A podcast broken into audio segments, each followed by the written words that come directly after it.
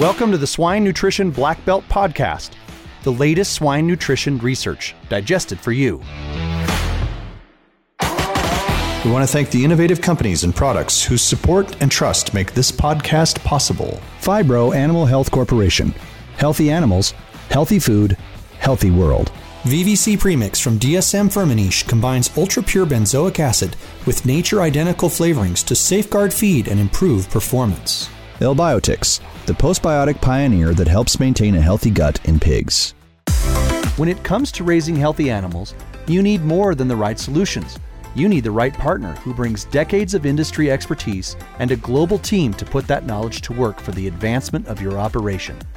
At Phibro Animal Health Corporation, we are proud to work with you as your trusted partner.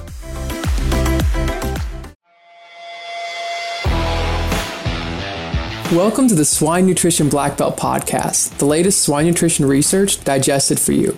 I'm your host, Clayton Chastain, and today we have with us Dr. Merlin Lindemann, a professor of animal and food sciences at the University of Kentucky. So, Merlin, before we get started, would you mind giving the audience a short introduction about yourself? Sure.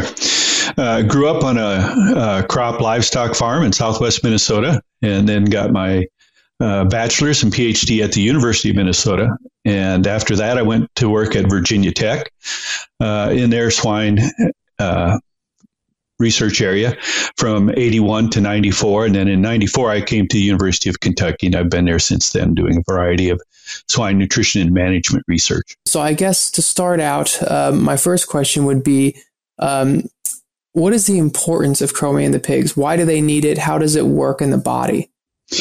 Yeah, chromium is a micronutrient and it's intimately involved with uh, glucose and insulin metabolism. So it's been known for decades in in uh, rats and diabetic humans that chromium has value. Uh, the issue is that uh, rats can absorb a lot of inorganic forms. Humans cannot. So for humans, uh, if you put it in a tube feeding uh, into a, uh, an IV tube, it gave a good response in diabetics, but not when you fed it. So the issue is absorption and getting across the gut. But uh, uh, many adult onset diabetics are diabetic because of a lack of, of chromium. We also have a problem in women with di- uh, gestational diabetes, and pigs become gestationally diabetic also. So there's the link. Um, there are other places it uh, acts metabolically, but the key one is in glucose and insulin metabolism. Gotcha. So you mentioned a little bit about it already about um, inorganic and organic chromium. Um, but when it comes to, it seems like organic chromium is kind of the clear choice. But when it comes to selecting organic chromium, is there different options to choose, choose from, or is it really just um, like one clear option of organic chromium source? Well, there are several options. Initially, the work that was done was with chromium picolinate, and I've done a lot of that work. In fact, did some of the blood work that had to be submitted to FDA in order to eventually allow it to be added to swine diets. Uh, but there are some others. Uh, the FDA has, uh, at time, uh, approved chromium propionate and uh, also chromium methionine. To my understanding now, at the present time, the only two on the market in the U.S. are chromium picolinate and chromium uh, propionate. And in other, some other parts of the world, chromium yeast, uh, which really was the first place chromium was found to be of, of value. But in some other parts of the world, chromium yeast is also added to animal diets. Gotcha. So it sounds like this is mainly fed to sows then. Um, I mean, if it's based on energy utilization, I would assume it's uh, typically fed as a lactation diet, or do you feed it um, in other different strategies or other areas of production? Well, actually, um, in work that we've done at, at Virginia Tech, and that, first I would say yes, I most of it is in the reproducing animal, but the work at Virginia Tech showed that if you fed it in just gestation or just lactation, you got half the response of feeding it throughout the entire reproductive cycle. So it is a case that that chromium will be deposited in tissues and is available for times when when you're not supplementing it. So, um, but so there is that time dose relationship and deposition in tissues that all relates to to how much response you will get. So, in terms of response, um, when looking at economics, have you done any work on evaluating the income over feed costs uh, for feeding chromium uh, for ge- both gestation and lactation then?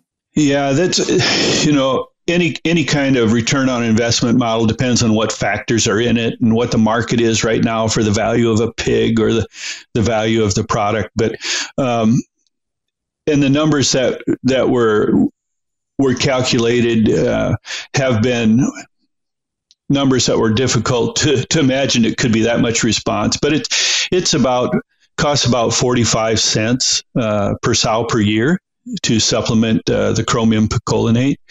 Uh, so it's not a large investment. Uh, the largest study ever done, which was we had over 100,000 litters, over a million pigs.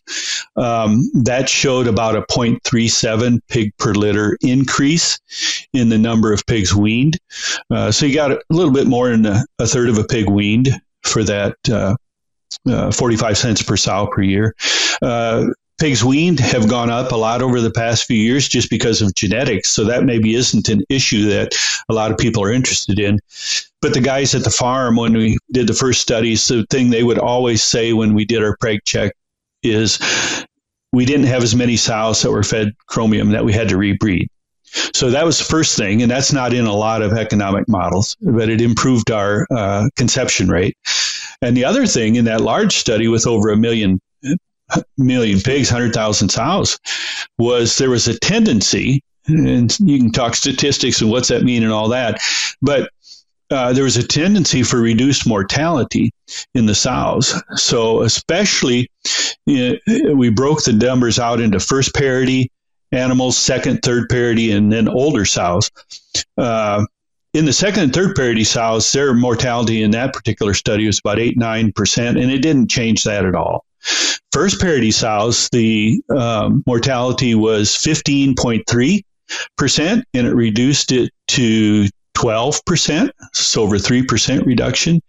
Uh, the older sows were bumping up again uh, a little bit above that baseline 8 9% they were about 12.5% it reduced them down to 9% uh, mortality. So that i think is it's not in the return on investment models but to me, uh, the improvement in health and a lot of health is related to glucose and insulin metabolism, but there's other things that in immunity where chromium's shown effect in other species.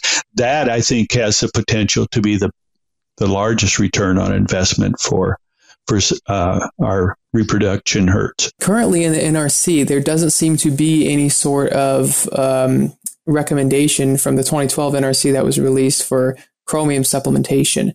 Um, and I, I mean, just based on this study alone, I would say that that's not necessarily due to um, a lack of research or definitely not a uh, lack of data size or sample size. So why do you think there isn't a um, updated recommendation for chromium supplementation? Well, I've served on uh, the NRC committee, and we get very specific guidelines for what we can do in terms of changing any of the requirement estimates. And basically, we're told at the beginning if there are no new studies since the last um, publication, then you have no basis to change a number. This is a revision. Uh, so if there's not uh, studies adequate, then you can't do it. And then the question is what type of studies would qualify? And it can't be a study with just one level of supplementation you cannot determine what is the appropriate level of supplementation from that. From that, you could say we got a response or we didn't get a response, but you can't tell what the maximum is. You can't tell if you've gone beyond what the actual requirement is. So they need multiple doses in the studies. So they need a dose response study. And those dose response studies have not been done and published. Uh, so there have been plenty of work and plenty of agreement that there's value.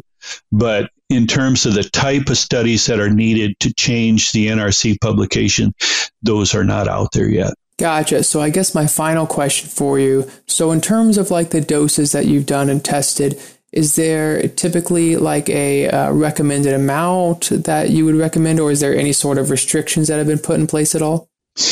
Well, the FDA's allowance, if I can use that word, is uh, they haven't approved something. They've issued letters of non-objection. So they've said we would not object to it being included in the diet up to 200 part per billion based on what's been submitted to us. So they look at, yes, there is a response and it's safe at that level. So, so there is that restriction up to 200 part per billion. But and, and that's different than what you said uh, starting out that you've seen research with other minerals like copper and zinc and, and the rest. Those we can add higher levels if we happen to use a form that's maybe cheaper but doesn't give as much bioavailability. We just add a little bit more of that. You can't do that with chromium.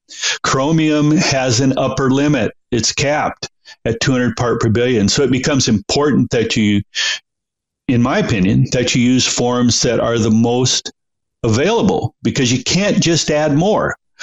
And so we've done some studies that look at the different forms and look at how much is deposited in the tissues. And in those studies, chromium picolinate was the clear leader for all tissues evaluated, that the most was deposited by that. And the other forms had value. There was deposition of chromium in those tissues but they were all somewhere between 13 and 50 percent of the amount uh, deposited in the tissues that the picolinate provided. So I think in terms of bioavailability, chromium picolinate is the most bioavailable. And so if you're really looking at how much do I supply to the animal, when you can't just add more, then you go with the most bioavailable source, and, and that's picolinate.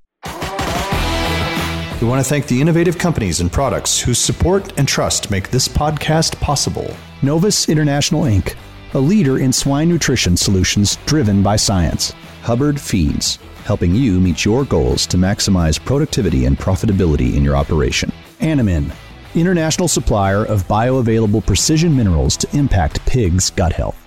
Gotcha. Well, I believe that's all the time we have. So thanks again for coming on the show. It's been fun. Thanks a lot, Clayton. And everyone else, thank you for listening to the Swine Nutrition Black Belt podcast. Please visit us at swinenutritionblackbelt.com and don't forget to subscribe to our podcast channel so you won't miss out on the next episode. See you next week. Hey everyone, we're always searching for the latest and greatest research to share each week. If you have a swine nutrition related research trial and would like to come on the show and share it with us, feel free to email the details about your research to hello at wisenetics.com.